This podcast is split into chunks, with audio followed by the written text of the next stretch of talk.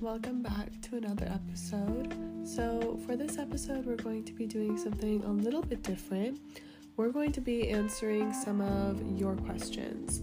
So, a lot of our um, listeners have been parents, and um, they kind of DM'd us some questions as to how they can help their children and themselves as well. So, we're going to be answering those questions in today's episode. So, the very first question um, that I have for you, Andrew, is how do you control tantrums? So, this is not an easy answer, right? Tantruming, as we know, is a form of communication, and when someone tantrums, it means that they are usually bothered by something or want something. There are four functions of behavior, and all four of them could be used to explain a tantrum. The four functions of behavior are sensory, escape, attention, and tangible, or SEAT as an acronym. Essentially, one or more of these behaviors really could be used to explain why tantrum occurs in the first place, but it's always linked back to at least one of these behaviors. So, the first step to stopping a tantrum is figuring out what the function of that behavior is. Usually, when an individual tantrums, they have learned that they can tantrum in order to get what they want, for the parents will cave in so they stop tantruming. We have to have them unlearn that behavior. So, what this means for parents is that you cannot cave in anymore to your child's tantrums they're going to get more agitated, and that might result in them tantruming a little bit more. This is a process known as an extinction burst, but they're going to stop eventually once they realize that what they want is unobtainable. So, if you want to stop tantrums, essentially, the way to do so is stop caving into them so the individual can unlearn the behavior that tantruming is useful to get my desired stimulus.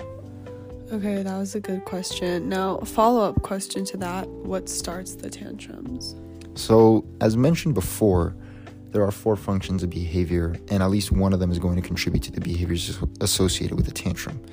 So, really quickly, right, I want to brush up on those four uh, functions of behavior and explain what all of them are. So, sensory means that the individual is seeking or avoiding sensory stimulation through reinforcement and environmental stimuli. This involves their senses. Something very common for this is teething in babies or stacking and moving around objects. That's an example of a sensory behavior. Escape refers to any response designed to move away or eliminate an already present stimulus. Attention refers to behaviors that are seeking a reaction from others, whether positive or negative. And finally, tangible refers to engaging in a behavior to gain access to a preferred object or activity. One of these, or multiple in some cases, are behaviors that are associated with tantruming and could serve as a cause for the behaviors. So every behavior that you see in a tantrum can be linked back to one or more of these four um, functions. Mm-hmm. Okay. So when a child is, you know, either acting too crazy or uncontrollable, how can you calm down a child? This is where it comes down to what your goal is as a parent whenever it comes to the behaviors that your child is having. If you want the behaviors to stop immediately so your child is happy, then you might cave into their requests whenever they are tantruming. While that might stop the behaviors in the current moment, you're only reinforcing the idea that tantruming is an effective method to get what it is that they want, so they're more likely to do it again. The answer to this question is really situational, and I don't feel like there's one answer that fits best. Mm-hmm. That being said, though, I also suggest that if their desired item is something that cannot be accommodated, like for example, they want to go to this place or they want to eat this food, maybe replace it with a desired alternative, and then promise their initial desire at a later time. So, what this means, for example, right? If they want to eat at restaurant X, but that cannot be done at the given moment for whatever reason, then suggest them restaurant Y with a promise that restaurant X will come at a better time that works for the both of you. You can even include the date to motivate them more. So, there's not caving, there's offering an alternative option, and then there's rewarding them as well for accepting something different that they initially wanted. So, for example, if they agree to go to restaurant Y instead of restaurant X, you can reward them with little, with a small prize, right, to reinforce that behavior. So, we all know this, especially now in modern times, children are constantly either playing online, playing mm-hmm. video games, yeah. or even just like playing too many games in general where they don't have time to manage either their homework or like reading time or time to spend with their family. So, how to control playing time and like give that child that um, time management. Yeah, I mean, like you mentioned, screen time can definitely be problematic for children nowadays. Children and parents can, you know, never seem to agree on what's an adequate amount of time. Um, that being said, it's important to set those limits right away and be very firm with them. So, if screen time is going to be an hour, be very firm with an hour and do not allow any leeway. They might be compliant and agree to an hour, or they might tantrum. If they do, then it's important to remember not to cave in. There's going to be an extinction burst, but they are going to return to baseline eventually. Punishment is a great area, so I won't really touch up on that, right? I think, you know, every parent should set their own punishment limits, and I'm not going to really brush up on that. But, you know, that being said, right, those are typically seen following an extinction burst, for they teach the individual that those behaviors will not gain them privileges, but rather lose them privileges, if that makes sense, right? So, you don't cave into the tantrums, and that leads to an extinction burst, and then you punish them after the extinction burst, if that makes sense. Yeah. Yeah, that makes sense. So then, what attracts them to spend so much time on their screens? So, really, it comes down to dopamine, right? And that's the pleasure neurotransmitter, the pleasure hormone, however you want to refer to it as. Whenever you're doing something that you enjoy, whether it's playing a game, eating food, or whatever else, right? Your brain releases a large amount of dopamine. That is what gives you the feeling of pleasure and wanting to repeat those experiences. It's because you seek more of that feeling. Screen time is associated with being a pleasurable activity for many people because we gain happiness from beating video games, as well as pleasure from the good side of social media, which is a topic of its own, by the way. Mm-hmm. So we want to experience those thoughts and those, you know, moments again, which is why we strive to spend so much time on the screens because it makes us happy, right? Now that's not to say that other activities aren't pleasurable. Of course they are. But to many, many individuals, things that are done on screen are very fun and enjoyable activities that make them happy and give them that so called dopamine rush, which is why we want to do it again and again. And also, that being said, right, humans are just naturally getting lazier and lazier. You know, we want entertainment and we can get it in multiple ways, but screen time requires almost little to no effort compared to getting entertainment from a physical activity. And since we're just lazy individuals, we'd rather go with whatever is the least amount of effort. It's just human nature. Yeah. And since these questions were asked by parents, one of the most common ones was how to make sure your children are treating their friends and how to make sure your children are picking the right friends and how to treat their friends even at like a young age.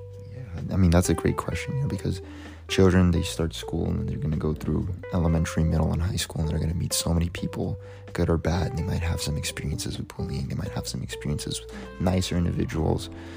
And it's important that they're prepared for those and it's important that they know how to socialize the right way so that they don't involve getting bullied or being a bully right, right? so it's very important to teach them good social skills and proper communication patterns children model a lot from their parents. So if there are things like arguing or fighting, or even worse, like abuse going on in the home, the child is going to pick those behaviors up and maybe project them onto their peers because that's just what they've learned, right? When it comes to children, the key is modeling. You want to model appropriate behaviors and communication patterns from them.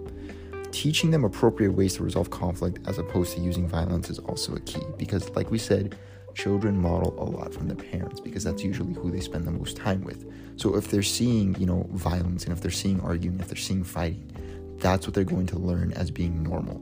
So it's all about modeling the appropriate social skills that you want them to go out and practice with their peers. Right. You know, what yeah. do you have to say about that? No, I totally agree with that. I feel like um knowing, you know, parents and like how the way they think, I feel like for a parent it's really important that their child picks the right friends because you know friends do influence like their children's future lives and influence the children's lives. So i feel like even me like when i become a parent that would be like one of my main concerns too for my child making sure that they pick the right friends and hang out with the right crowd and grow their social skills in a good way so that um, they're not put in like any negative situations in the future especially as they're growing up in like middle school and high school Definitely, definitely. And you want to model those behaviors for them, right? Yeah. Do you have any thoughts from like the other answers or the other questions that we talked about? Um, I do think that the screen time questions and like children, you know, being on their phones too much or like having too much playtime, I feel like that's also um, a model of like time management, and that's like the best time to teach your child time management.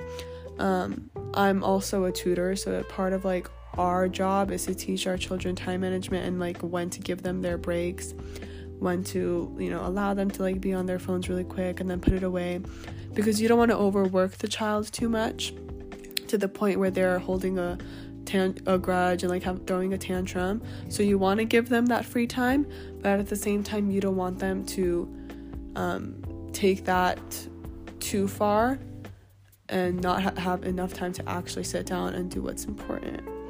Yeah, definitely. And you know, you actually brought up a really good point with the time management.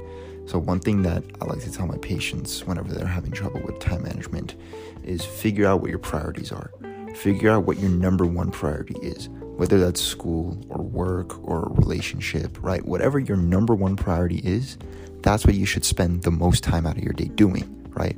So, there's 24 hours in a day, right? You know, I'm not counting the eight hours or seven hours that you that you use for sleep. So, in really, whenever you're awake, you have like 16, 17 hours of awake time. So, you want to spend the most of that time on your number one priority, right. right? So, if school is your number one priority, you know, and you're going to school for eight hours and maybe another two hours on top of that, that's 10 hours of your day dedicated to school. And that's your number one priority. That leaves you seven extra hours right, to do your other priorities, right? Your number two priority is what you want to spend the second most amount of time on, and so on and so forth, right? So figure out what your number one priority is and spend the most time doing that. Your number two priority, spend the second most amount of time doing that, so on and so forth. Right. No, I do agree with all of that. Um, sorry, I just sneezed. But yeah, I do agree with all of that. And um, I do also enjoy this episode of us getting questions from our audience. I feel like we're doing a it's a more different and more interactive episode. So, in future episodes, we're probably going to be doing this more and asking you guys for more questions and more input that we can answer. Absolutely. Feel free to submit your own questions either on Instagram or on the Spotify Q&A section. And with that being said, we hope to see you guys next week. Thank you so much for listening and please be sure to share and like our podcast. Thank you so much. Bye.